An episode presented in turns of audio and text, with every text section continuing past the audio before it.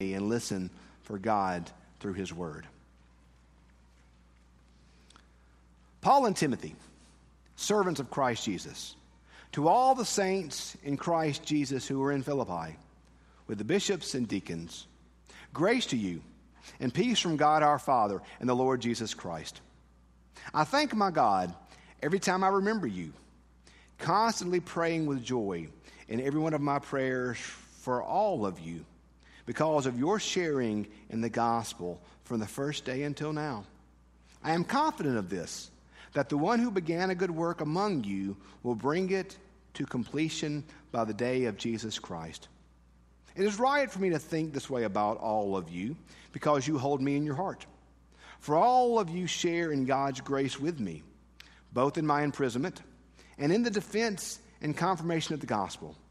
For God is my witness how I long for all of you with the compassion of Jesus Christ. And this is my prayer that your love may overflow more and more with knowledge and full insight to help you discern, discern what is best, so that in the day of Christ you may be pure and blameless, having produced the harvestness of righteousness that comes through Christ Jesus for the glory and praise of God. This is the word of God for the people of God. Thanks be to God. Well, it is especially good this morning for me to be back with you. It has been a joy uh, this summer. I hope it has been a bless. I hope you have been blessed this summer. I'm not gonna. You may remember back in school, you'd kind of have your first day or so of school. Your um, have your um, your what I did for the summer uh, essay you had to write. I'm not going to read an essay to you, and I'm, I'm surely not going to make you watch a slideshow because I love you too much to do that to you.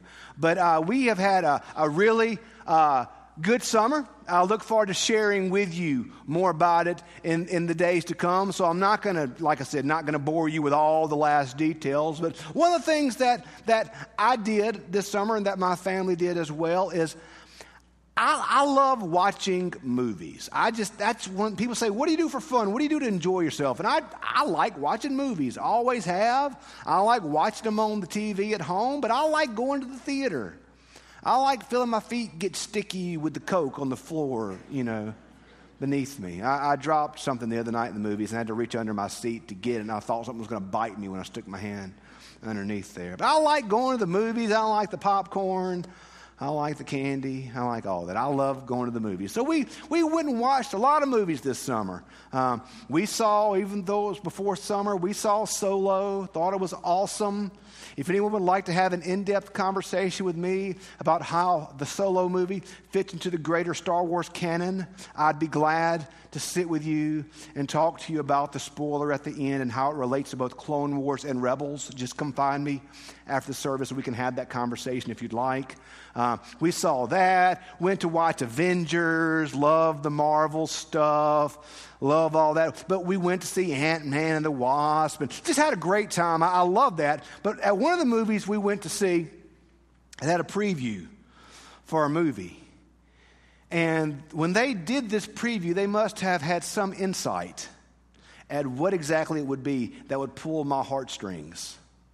Because I have to admit, when the preview I saw for Christopher Robin came out, it got a little misty in the theater. Maybe it was just me, but it really kind of tugged at my heartstrings. And so when we got back home, I looked at the family and said, Guys, I don't care who goes with me, but I'm going to watch Christopher Robin. So Friday night, I'm not going to give the story away to you, but we, we went to watch it Friday night. And I just love, I love that story. I just love the whole Winnie the Pooh story. It's just so, it's, it's just beautiful. It's innocent.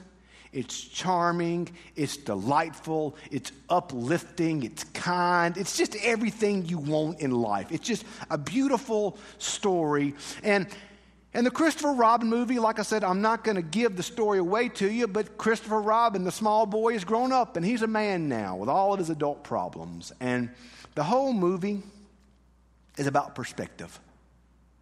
It's about, it's about understanding how just a slight change in perspective, how just a slight change in how you view things can change everything about that moment. It's really a movie to me about the power of perspective and the power of being thankful. And how in the movie, Christopher Robin had kind of lost some of those things that perspective and that joy and that kindness. And the movie kind of brings it all back around. Just, I, I would encourage you to go see it. It's a wonderful movie. Plus, it's got to talk. I mean, because who doesn't like Eeyore? I mean, Eeyore's the best. I mean, like, I'm not going to say Eeyore stole the movie, but Eeyore stole the movie. I mean, he was just, he was wonderful. You know, just an uplifting ball of joy, Eeyore is. He's the best. Um, Christopher Robin was thankful. And I get that. I'm thankful this morning. I am abundantly thankful this morning. I'm thankful first to my God, who is a God of mercy and grace. And as we read a few weeks back in Lamentations, morning by morning, new mercies I see. I am thankful that I serve a God of grace and of joy and of redemption and of restoration and of hope. I am thankful beyond words to serve the God that I serve. I am thankful to my team here at St. Matthew's. I hope this summer that you missed me. I hope. But you didn't miss me. Church went along. Church went fine. We've got a team in place here that, frankly, reminds me repeatedly, not by their words, but by how good they are, that I'm really not needed. It's they make it go.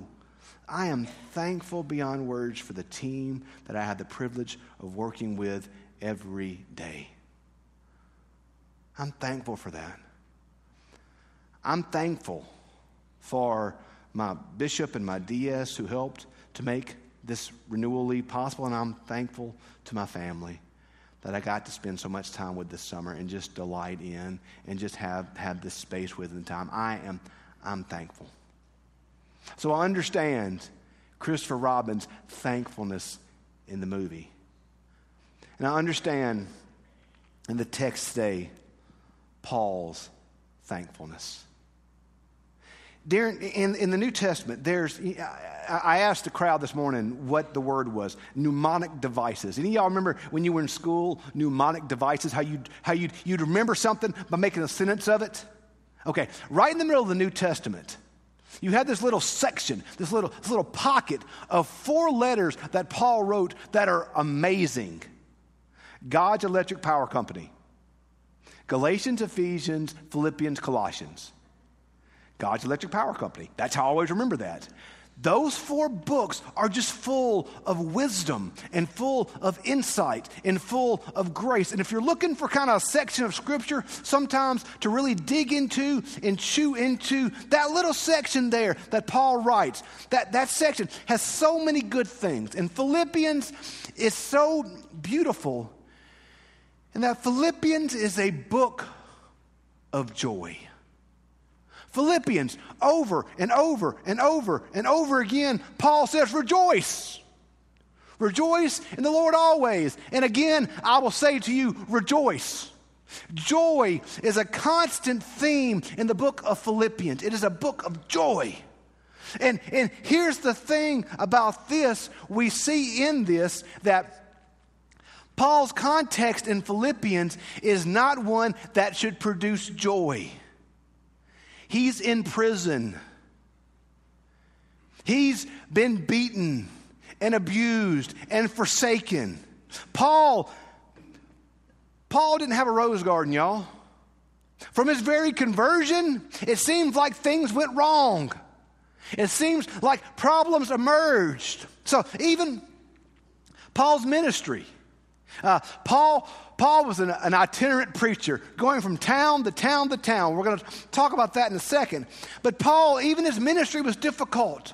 Sometimes Paul would go into a town and he would preach, and they'd take him and beat him up and leave him for dead outside the town. And you know what he'd do the next day? He'd go back in town and preach to him again. I'm just telling you guys, after church, if y'all take me outside and beat me and leave me for dead on the side of the road, you need to call the DS because I ain't coming back. Okay?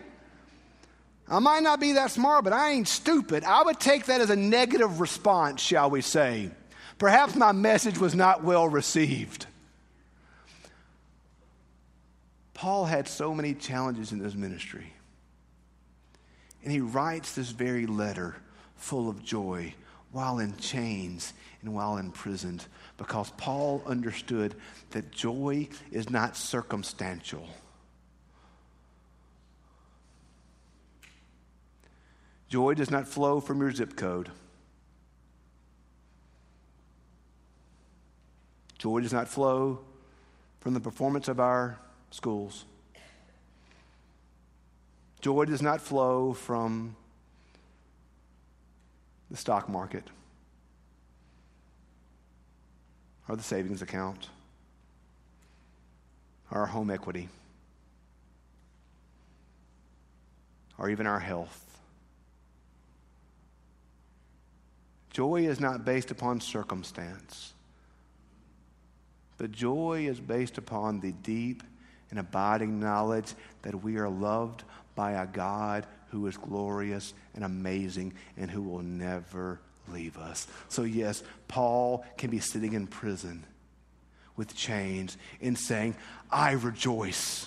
For yes, this has been hard, this has been challenging, but I am loved.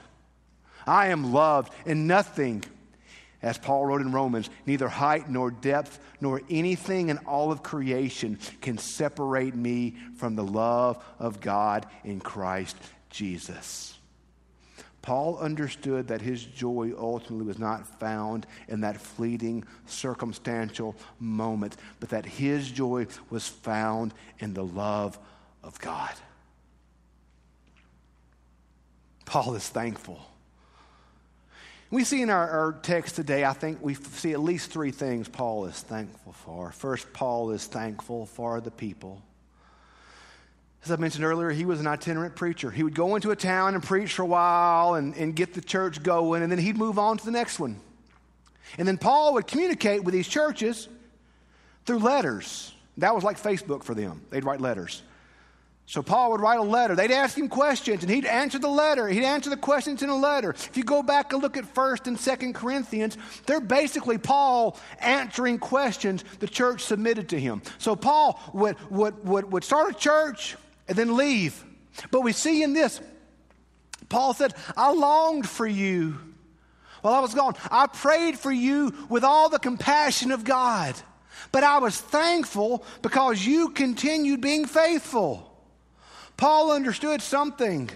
He understood that the mission of the church was not about him, but that the mission of the church was about the good news and the love and grace of Jesus Christ.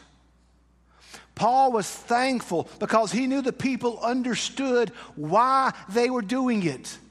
They understood that it wasn't about them, it wasn't about Paul, but it was about Jesus. Paul was thankful for the people that he loved. He was proud of them. I get that, especially after this summer. I'm thankful for you. I'm proud of you. We're not a perfect church. You show me a perfect church, i would like to see it because I've yet to find it. but I love who we are. I'm thankful for you. I'm proud of you.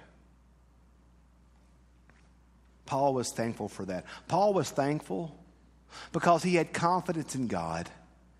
He said, I am confident that he who began a good work in you will continue it to perfection until the day of Jesus Christ. Paul understood that, that salvation the very notion of knowing God is not something that we earn because of our goodness. Paul understood that the very gift of salvation was that a gift. That God doesn't say, Well, you messed up today, so I'm going to withdraw my love. God does not withdraw his love. We can run from his love, we can leave his love behind us, but God will not withdraw his love from you. You are his beloved. And Paul says, I am confident that he who began this work in you will finish it. We get it backwards sometimes. We know we're saved by grace but then we start working and think, well, I'm not doing enough. How many of you have thought recently in the last two weeks, I'm not doing enough for God? I need to do more. Now, yes, we do need to be faithful. Yes, we do need to serve. We need to go. We need to invite. Y'all, I'm going to give you my stat. The typical United Methodist invites one person to church every 38 years. Okay? This week invite someone to worship with us next week. And now I'm going to go crazy. Invite them, sit beside them, be nice to them, invite them for coffee. Invite me for coffee too, because I like coffee. So, um, invite. Because people need to know that the one who began that work will complete it. The one who has awakened your soul to his grace. Maybe your soul was awakened years ago. Maybe your soul is in the process of being awakened right now. Maybe your soul has not yet been awoken. But the one who reaches out to you with grace, the one who reaches out to you in mercy, will complete that. Paul is thankful not for the perfection of humans, but Paul is thankful for the perfection of God. The one who saved you will complete you. Don't ever forget that. So Paul's thankful for that. He's thankful for his people. He's thankful for that love of for that, that power of God. And then Paul says this. I love what he says in verse 10. Uh, verse 9 rather. And this is my prayer that your love may overflow more and more with knowledge and full insight to help you determine what is best. So in the day of Christ Jesus, you may be pure and blameless. He is thankful for that love that overflows. He is thankful for the love that his people have for each other, and that love that then overflows to change the entire world. And he's thankful for that love that gives them clarity that love that gives them purpose. That love that identifies what it's all about. Paul is thankful that they love each other. He's thankful that that love impacts others. He's thankful for love. They're a family. There's no perfect group out there. There's nobody that gets it all right. But they love each other. And that's what defines them in a world so polarized, in a world where we no longer talk to each other, in a world we talk past each other, doesn't the world need to be, be defined by that love of God that changes lives? Paul says, May this love lead you to what is best. Help you discern what is best. What is best? Jesus. Jesus is best. Not activities, not status, not money, none of that. All that fades, y'all. Jesus says, Why do you labor for that which is not bread and for that which does not satisfy? Jesus alone satisfies, y'all. Jesus alone. He says, I, I want your love to help you to discern what is best. And what is best? Jesus Christ is what is best. That's what it's about. Like I said, I'm not going to. I'm not going to bore you with a daily verbatim of what I did this summer. But I will share with you little things the Lord has taught me. And one of the things that I take away from this summer the most is that Jesus is all that matters. It's funny, the Lord gave me a word early, earlier this summer. He told me this. He told me, and I, it wasn't like the, the, the loud Andy voice from heaven. I don't get those. If you get those, come talk to me because that'd be kind of cool. I don't get them. But he laid a, something on my heart. Tell me, Andy, you have exchanged faithfulness for success. I became more concerned with the church growing than I was with the reason why the church should grow. Why should the church grow? Jesus. That's all I want is to know Jesus. That's all I want is to know Jesus. As long as the Lord, in His kindness and His mercy, gives me breath in my lungs, y'all, I just want to know Jesus. I just want to know Him better and better and better and better every day. And as your pastor, that's all I want for you. None of us can fix all the problems. None of us can solve everything. There's never enough time or enough money. There's always problems and stresses that pull and distract and take us from what matters. I want to know Jesus. Because only Jesus saves. And only Jesus restores. And only Jesus gives hope. And only Jesus gives life, y'all. I want to know Jesus. Paul said, I want to know Christ and Him crucified. That's it. And that's what I want to know for you. I want you to know Jesus. Because everything else fades and withers. But Jesus, He is life. Paul understood that. And that's why he was thankful. Today, may we do the same. Let us pray. Gracious God, thank you for your love and grace, which knows no limits and knows no ends. Help us to know your love more and more each day. We love you so very much. We ask in the sweet name of Jesus Christ, our Savior. Amen.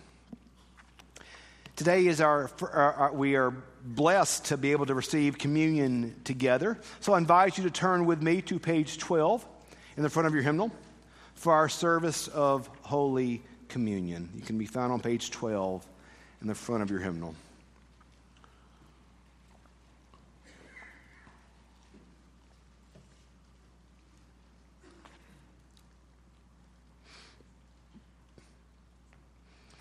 Christ our Lord invites to his table all who love him, who earnestly repent of their sin, and who seek to live in peace with one another. Therefore, let us confess our sin before God and one another. Merciful God, we confess that we have not loved you with our whole heart. We have failed to be an obedient church. We have not done your will. We have broken your law. We have rebelled against your love. We have not loved our neighbors and we have not heard the cry of the needy.